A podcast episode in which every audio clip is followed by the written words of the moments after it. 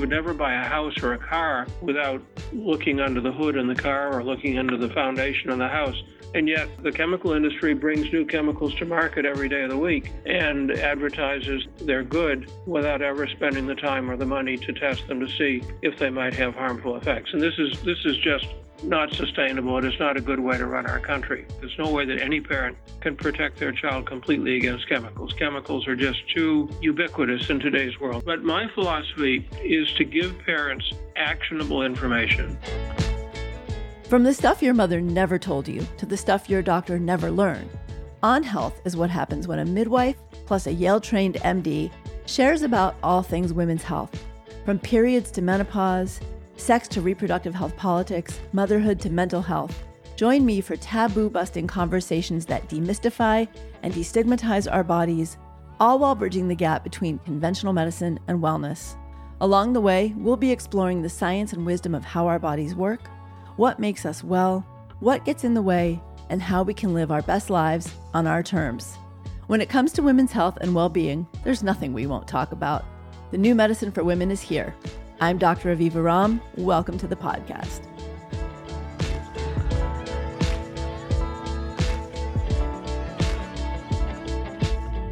My guest today does not have a household name. Well, unless you're an environmental health geek like I am. But in my opinion, he should. Dr. Philip Landrigan's work has directly impacted our daily lives. Every time you're in your car, filling it with fuel, or walking into your house and don't have to worry that your child might be exposed to lead paint. It's thanks to Dr. Landrigan. Dr. Landrigan was the first to document the effects of lead poisoning on American children, which led to the US government mandating the removal of lead from gas now over 40 years ago in 1976. His contributions also directly led to restrictions on lead in air and lead in paint. With the reduction of lead from these sources, the blood level of every child, actually every American, fell by more than 40%. And with it, he spared children significant losses in their intelligence, moods, and overall well being. The expression you can't fight City Hall just doesn't apply to this man. He has fought City Hall on all of our behalf and has had major monumental wins. After getting the lead out, Dr. Landrigan turned his attention to cleaning up our food supply.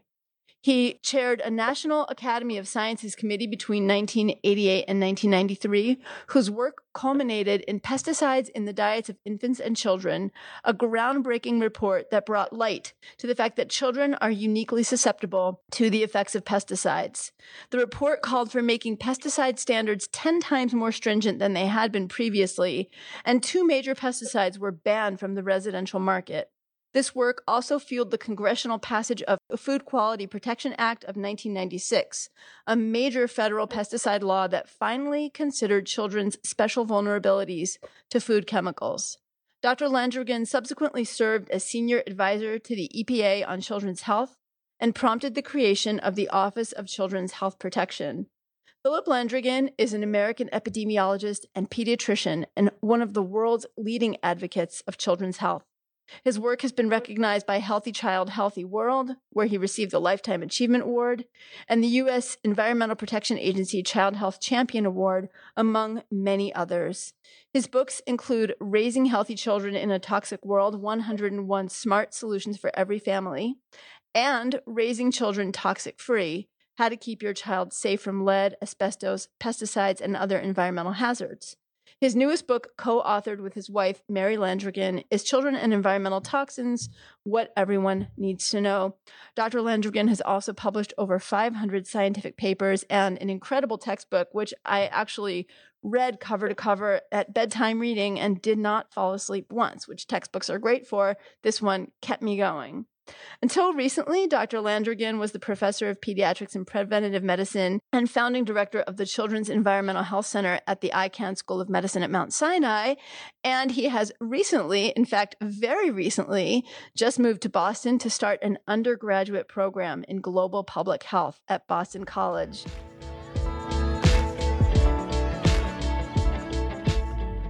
Dr. Landrigan, thank you so much for joining me today. You truly are one of my heroes, and it's an absolute honor to have you on the show. Aviva, it's a, great pleasure to be here. You embarrassed me with that generous introduction. Oh, it's so true. It really is. When I speak of you around my household, it, I'm like a kid in the candy shop. And the idea of being able to just even have a few moments of your precious time is a great gift. So thank you. So, thank you too. Oh, you're so welcome. All right. I'm curious, what inspired you to focus your life's work on the impact of environmental chemicals on children's health? Rachel Carson's book came out in the late 60s, but this wasn't a dinner conversation, and people were even thought to be a little bit off the deep end when they were thinking about these kind of things 40 something years ago. Well, I, I, guess it started uh, when I was a pediatric resident. I trained at Boston Children's Hospital in the late 60s and back at that time, we would still see children come in every year, especially in the summer months, with acute lead poisoning, children who had eaten paint chips and got a massive dose of lead and were uh, incredibly sick. Then, a year or two later, I joined the U.S. Public Health Service. I was assigned to the CDC, the Centers for Disease Control in Atlanta. And the following year, I got involved in one of CDC's very first investigations of an environmental health problem when CDC was just getting into environmental health. It was a, um, a very large uh, epidemic of lead poisoning among children in El Paso, Texas. And it turned out that these children lived in the neighborhoods around a big um, uh, ore smelter. A smelter is a plant that takes lead ore and heats it up to separate the lead from the rock.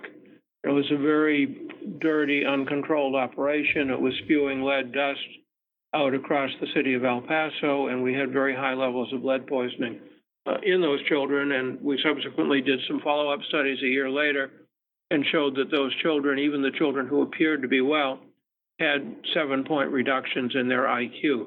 So those were the events that really got me started the realization that environmental exposures could make children sick some of the children were very acutely and visibly sick because they had high dose exposures. Others had silent damage because of lower dose exposures, but still very real injury.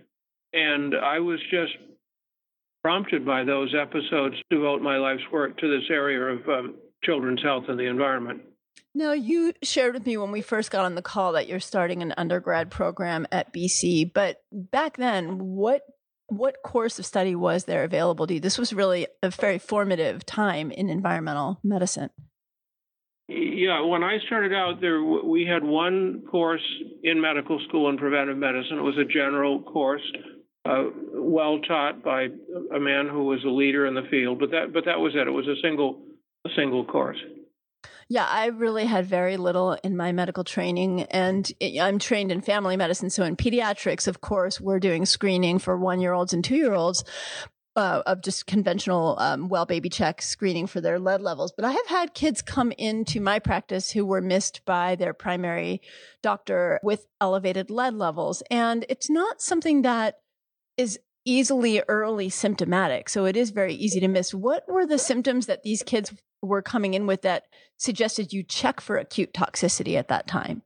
Well, I, I think the thing that both parents and physicians need to remember with regard to lead poisoning is that virtually all the lead exposure that we're going to see today produces no symptoms whatsoever. Back in the bad old days when children ate paint chips, those children came in very sick, sometimes with coma and convulsions.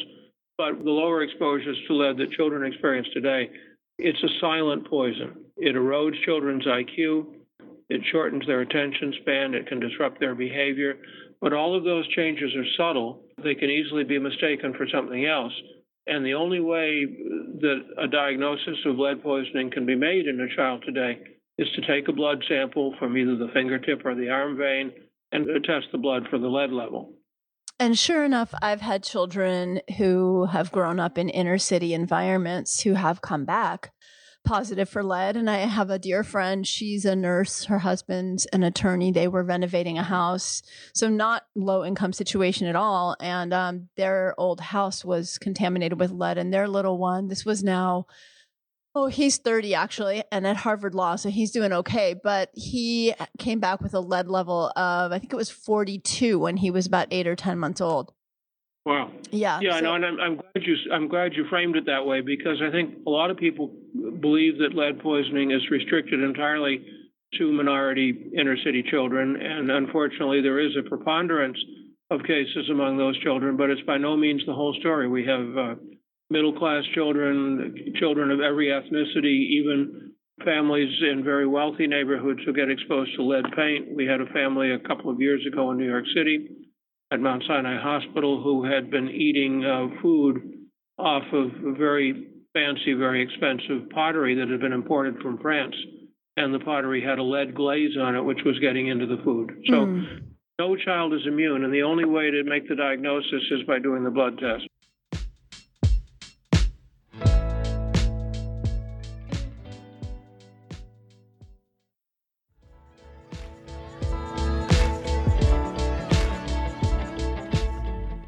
Was um, born in 1966, and I remember distinctly television commercials, PSAs, really informing us as kids and are informing our parents, really, is what it was. I just heard it not to eat lead paint chips. And I happen to actually have grown up in a New York City housing project in a town called Flushing in Queens.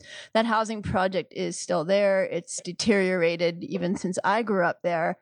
Uh, I was fortunate enough to have a good education and get out.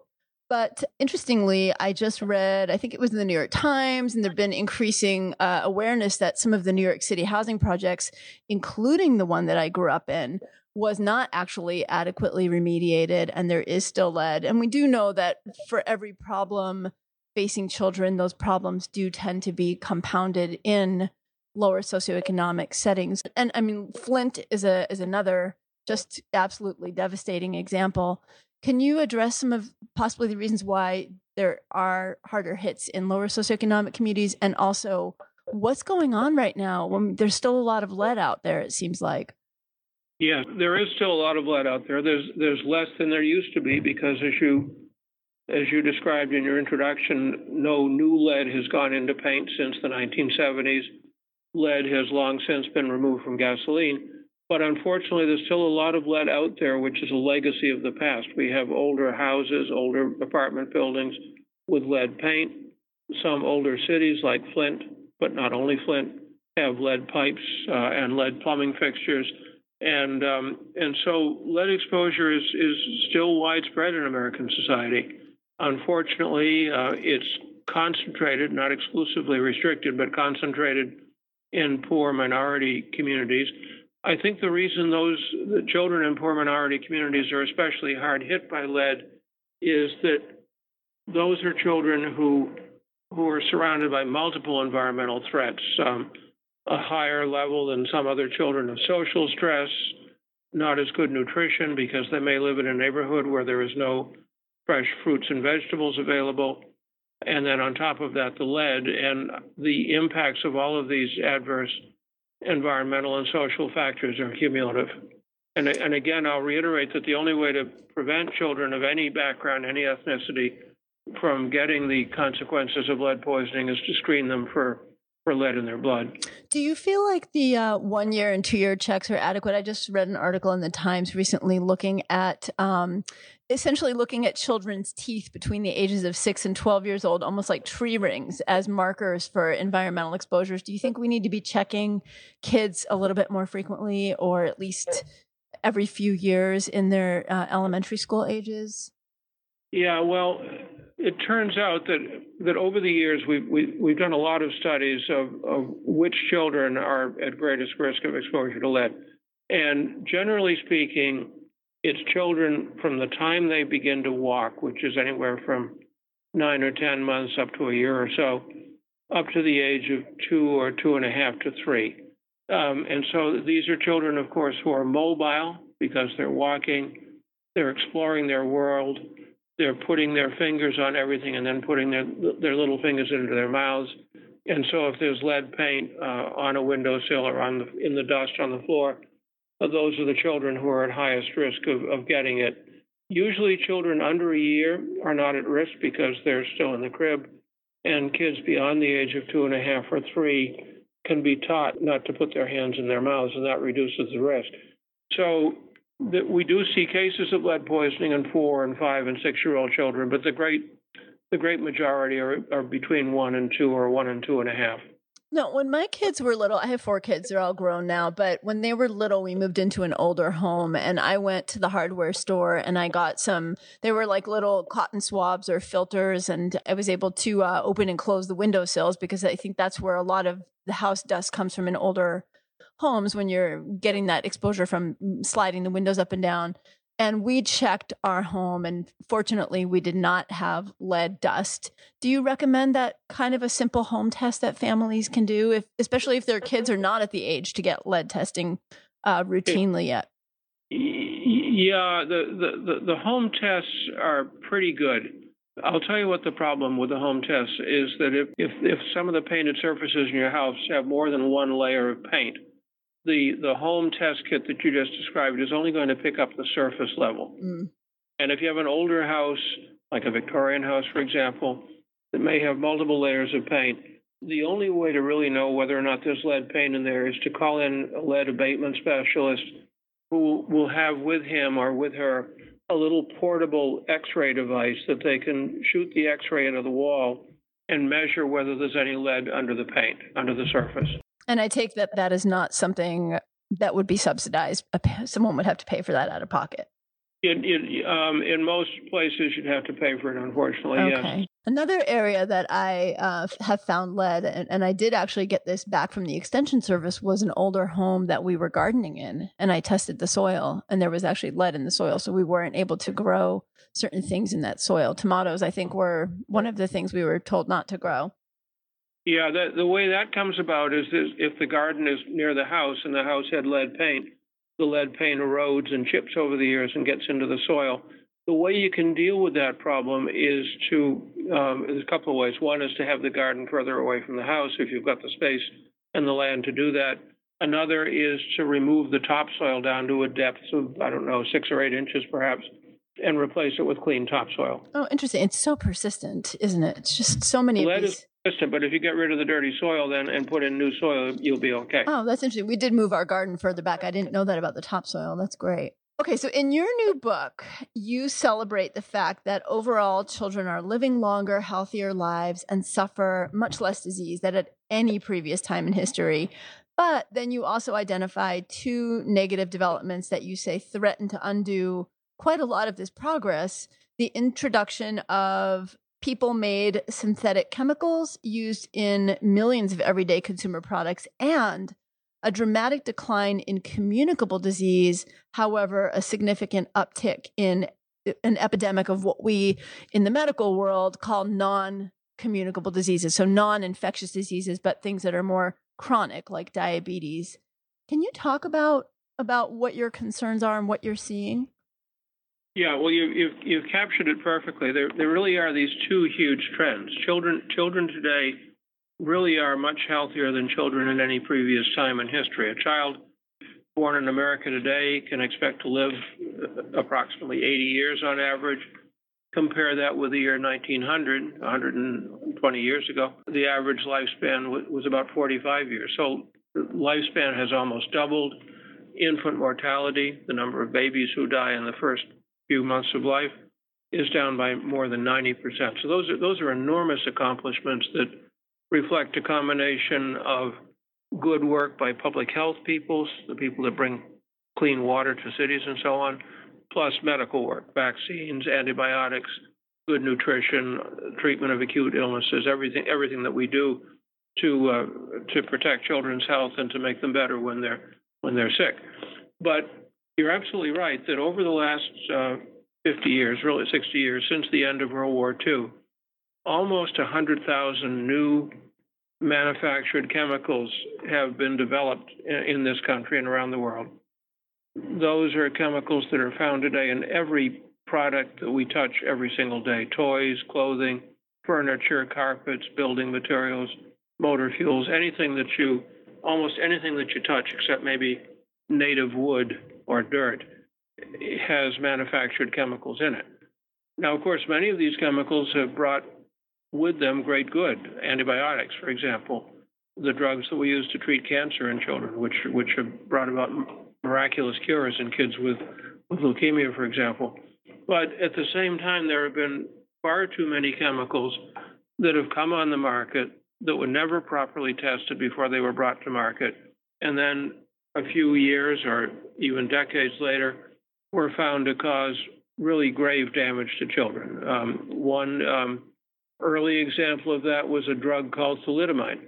Thalidomide was a sedative, and back in the 1950s and 60s, it was found to be very effective at controlling morning sickness in women during the first trimester of pregnancy. The problem is, is that nobody had done any proper testing of thalidomide before it came to market, and uh, women who took the drug uh, nine months later started having babies with terrible limb deformities, missing arms and missing legs. And only after the fact did the medical profession realize that this drug was what we call a teratogen, a, a chemical that can cause birth defects. Um, more recently, we have found that some of the very widely used pesticides, like members of the organophosphate family, like chlorpyrifos, can cause um, injury to children's brains, especially if the exposure takes place during pregnancy. And that, just like lead, that exposure can reduce a child's IQ and disrupt their behavior. So we have this problem that thousands of chemicals have been developed. Some of them have done great good, but far too few of them have ever been properly evaluated or scrutinized.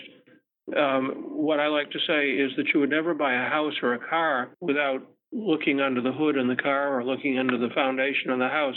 And yet, the chemical industry brings new chemicals to market every day of the week and advertises they're good without ever spending the time or the money to test them to see if they might have harmful effects. And this is this is just not sustainable. It is not a good way to run our country.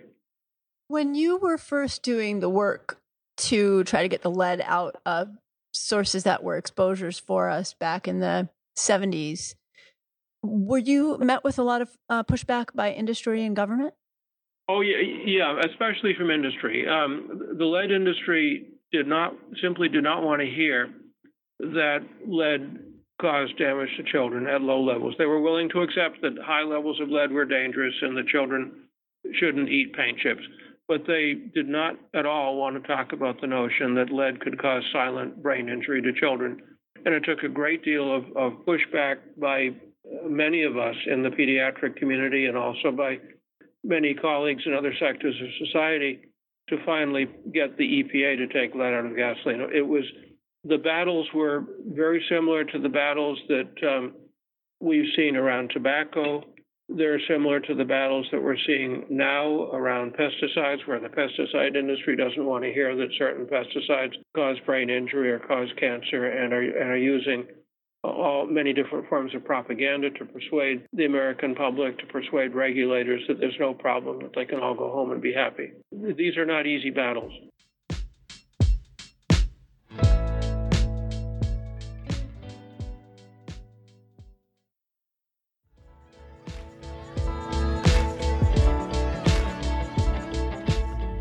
When uh, my kids were little, I chose not to use things like flame retardant treated pajamas and we were early adopters of an organic diet. This was before I was a physician. My family really thought that we were kind of extreme. We were actually pretty moderate, but these were things that we had been reading about in books like Circle of Poison and other books that were available at the time that were actually somewhat academic books, but fringe.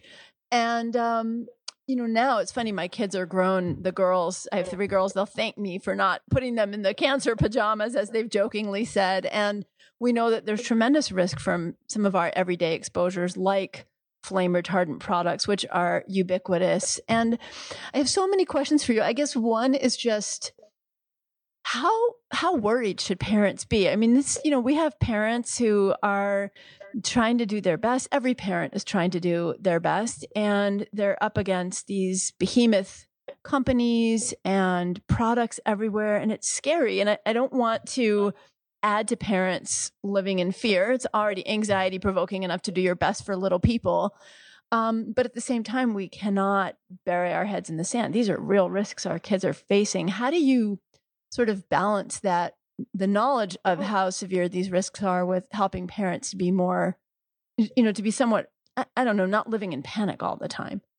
Yes, no, it, it's so important to not push people into panic because um, when if that happens, and of course it sometimes does happen, parents can just shut you out and say, "Well, I just it's just too much, it's too overwhelming, I, I can't be bothered. I'm just going to go ahead and live my life." And and I, I try to help parents to get to get beyond that, and I acknowledge that there's no way that any parent, no matter how hard they work. There's no way that any parent can protect their child completely against chemicals. Chemicals are just too ubiquitous in today's world. They're everywhere. They're in every product, uh, not every product, but in so many products, so widespread in the environment.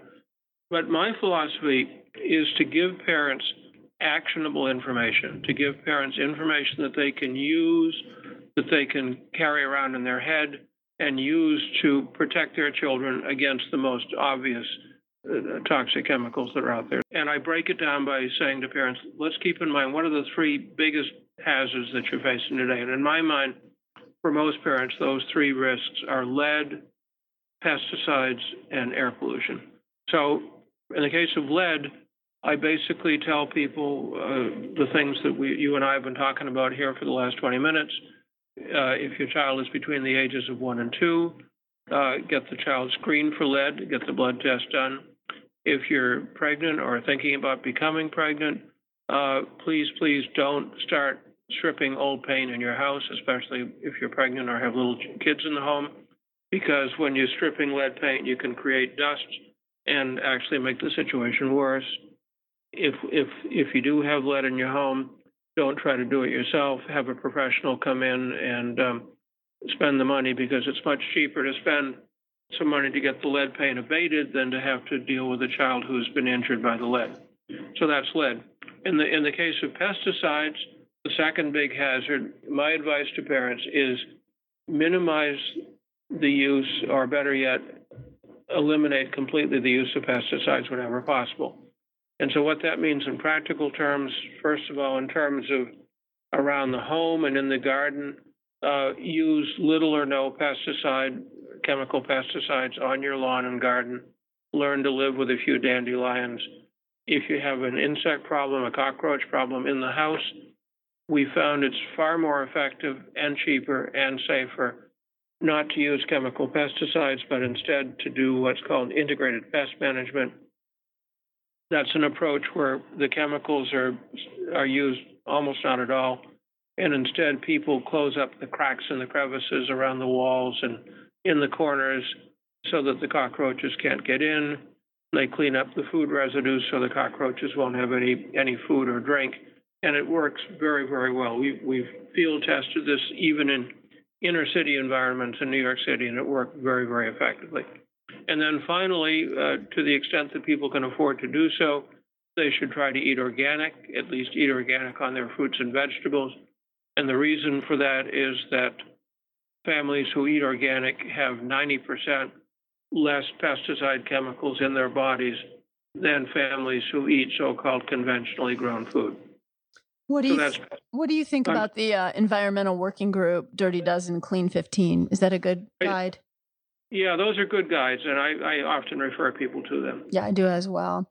What about water, drinking water? I mean, we know that Washington, uh, D.C. has had a big lead problem in the past decade. We're seeing this in Flint. I just watched a documentary about water, and it really seems to me that the um, controls over water sanitation plants, controls over piping, old piping, uh, a lot of us are being insidiously exposed to lead and possibly other things. Should people be buying water, filtering their water? Well, it it all depends on where you live. Some of America's big cities, Boston and New York, are two examples that I know well. Have just have wonderful water. The water comes from very pure sources uh, in the mountains, far removed from the city. It comes into the cities through these enormous concrete pipes, which which are very clean on the inside.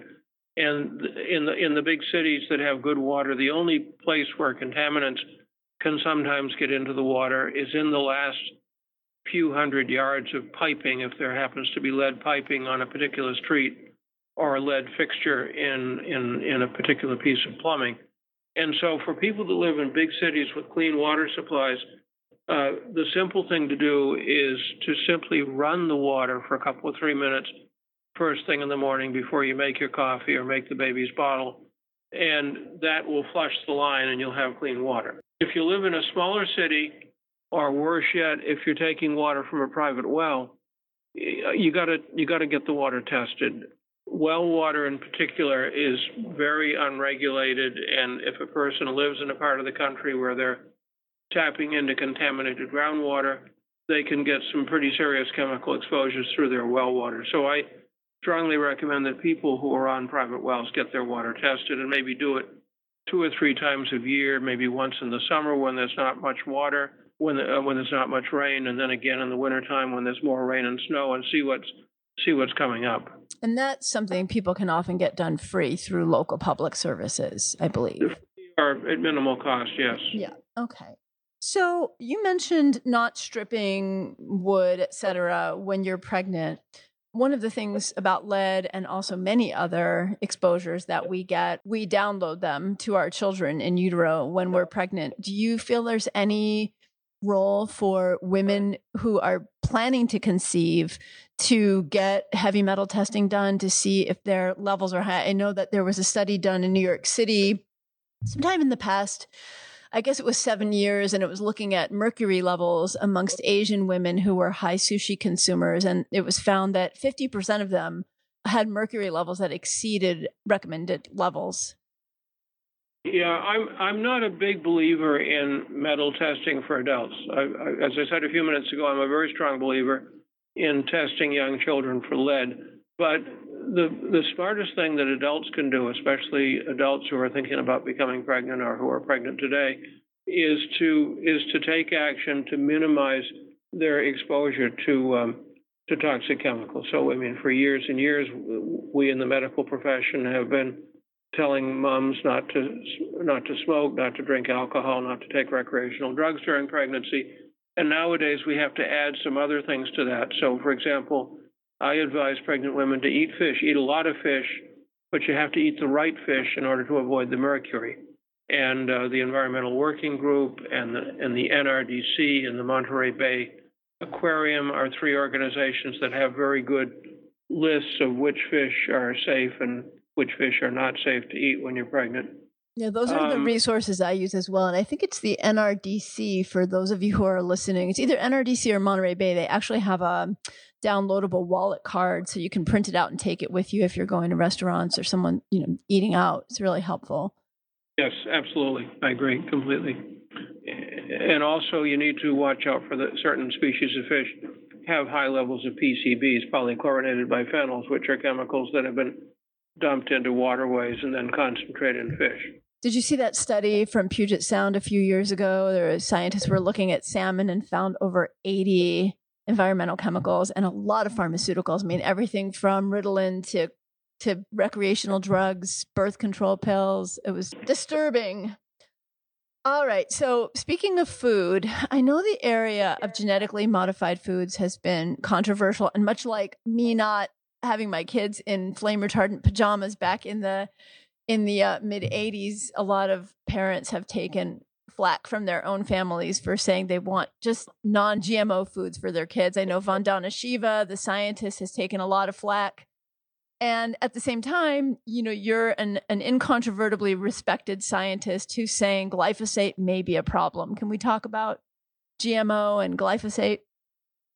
Sure. Well, uh, let's start with glyphosate. So, glyphosate is a herbicide. It's marketed under the name of Roundup. It's the world's most widely used herbicide, and the use of glyphosate Roundup is increasing year to year to year in this country and around the world. The, the heaviest application of glyphosate is to genetically modified crops because it turns out that uh, genetically modified crops require enormous amounts of herbicide to grow. So, more than 90% of the corn, 90% of the soybeans, a very high proportion of the sugar beets grown in this country are heavily treated with with Roundup, and and nowadays treatments are often. Uh, it used to be only in the springtime, but nowadays farmers are applying it later and later in the growing season, which means the likelihood is greater and greater that some of the glyphosate is going to carry through and be in the finished product, in the in the sugar, in the cereal, in the cornmeal, whatever whatever product uh, results from the from the from the treated crops. I, I think that glyphosate is it's not a safe chemical. The um, uh, there are certainly different studies out there, but the um, the International Agency for Research on Cancer, which is the cancer agency of the World Health Organization, declared three years ago in 2015 that glyphosate is a probable human carcinogen. And they, they base that determination on a combination of increased risk of cancer, mainly lymphoma, in farmers who are exposed to glyphosate, and coupled with increased cancers in experimental animals, laboratory animals who were exposed to the chemical. And so, my advice to parents is uh, even though we don't have 100% evidence that glyphosate causes cancer, the fact that the World Health Organization says it's a probable human carcinogen means that you would be prudent to avoid eating the stuff. So, how do you avoid it? You avoid it by eating organic as much as you can, eat organic, and look for USDA, U.S. Department of Agriculture certified organic, and that way you will avoid the glyphosate and avoid exposing your children to a potentially cancer causing chemical. So, the million dollar question here we've known since the 60s that these things are a problem. You proved it with lead. The World Health Organization has made this pronouncement. We've got something like 80 to 100,000 new to our environment chemicals in the last 50 years alone. The evidence is there. What is it going to take to make these changes public policy across the board? What is it going to ch- take to get glyphosate out of the food system? It's not like the uh, like the agricultural techniques aren't there; they are. Is this an industry issue? Is this government? Yeah. What is going on? Well, you have to understand that the pesticide industry has become a multi-billion-dollar business. And they, in consequence of that wealth, they have enormous political power. They can reach into the Congress. They can reach into the government agencies that are supposed to be protecting children. And too often they call the shots, at least for a period of time. At least they can delay regulation. Sometimes they can bottle it up altogether. And I, I think the, that ultimately, just in, as happened 40 years ago with clean air and clean water, there has to be so much public outrage that people say, enough already, this is intolerable. We cannot continue to expose our children to thousands of untested chemicals, some of them known to be harmful. Uh, we just have to take action. The Europeans are actually moving out ahead of us on this. Uh, the, the countries in the European Union, back in 2007, so a decade ago, passed some very strict legislation that puts many more barriers um, up in front of the chemical industry than anything in this country.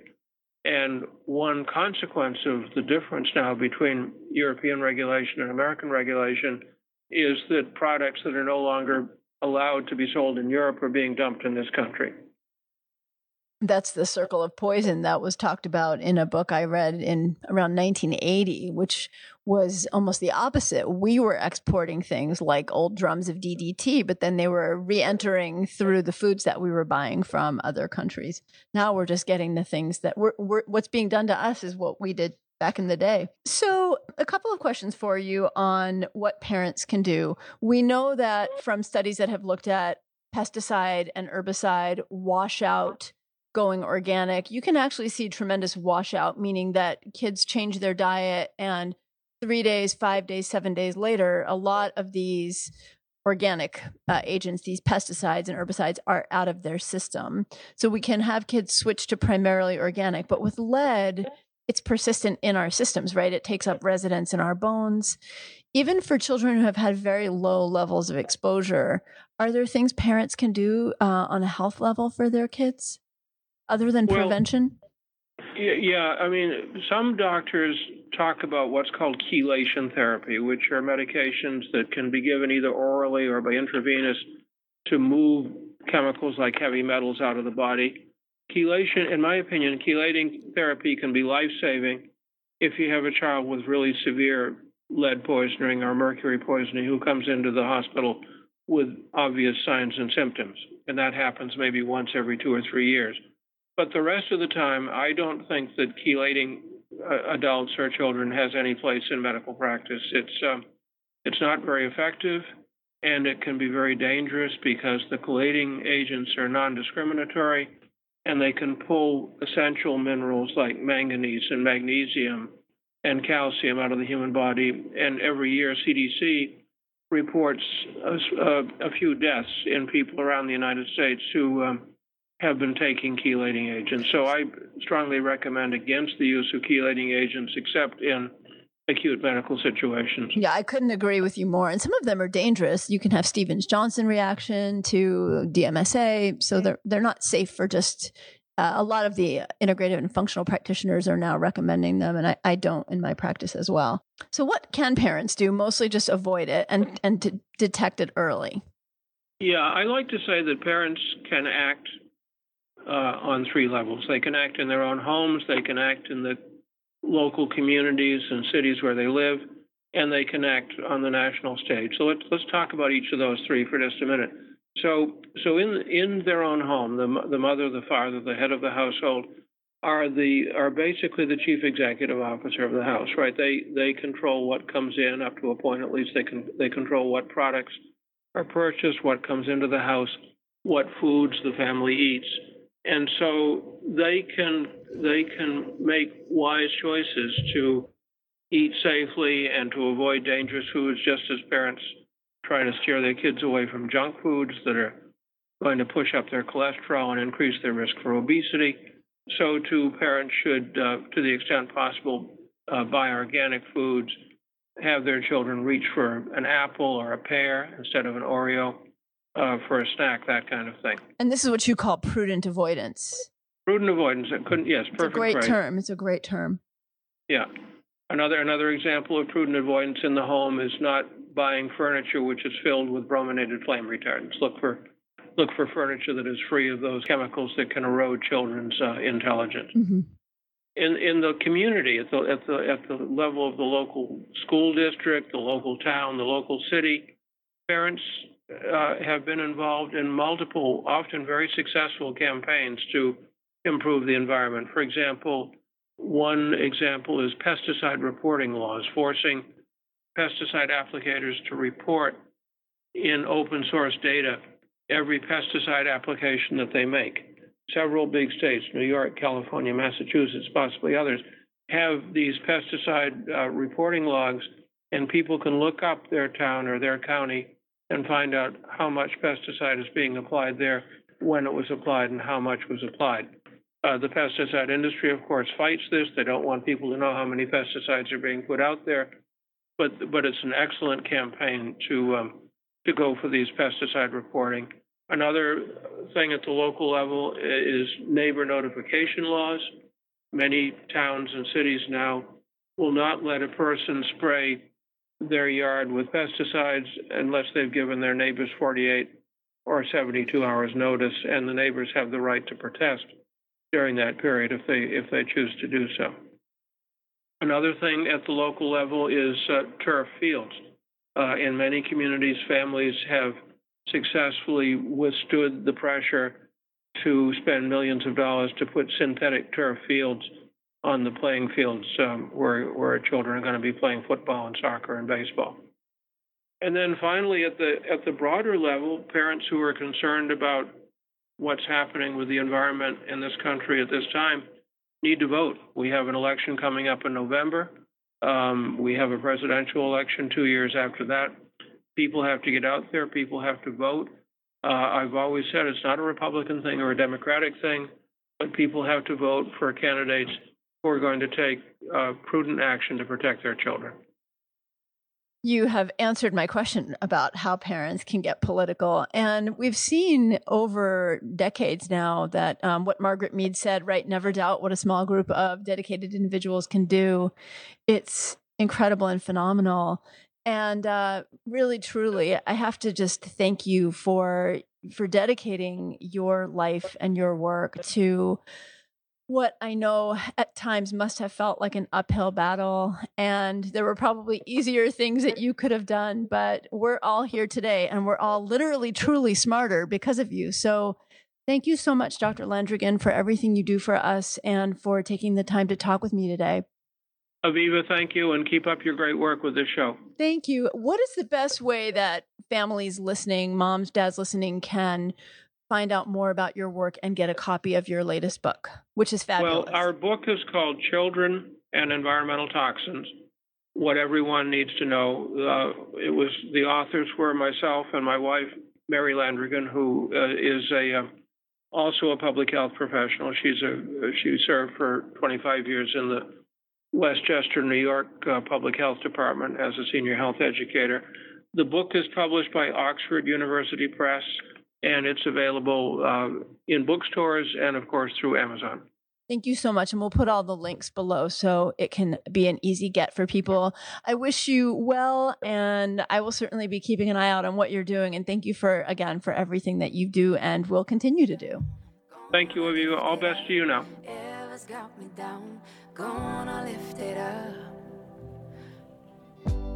I hope you enjoyed this episode, that it helped you to feel seen and heard, and perhaps that it even brought you some aha moments.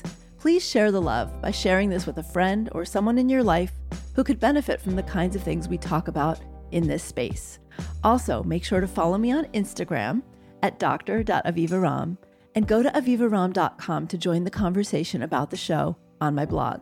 While you're there, you can sign up for my free newsletter with tips on taking back your health. Be sure to leave a rating and a review for the podcast and follow the podcast to be notified of new episodes every week. Can't wait to see you next time.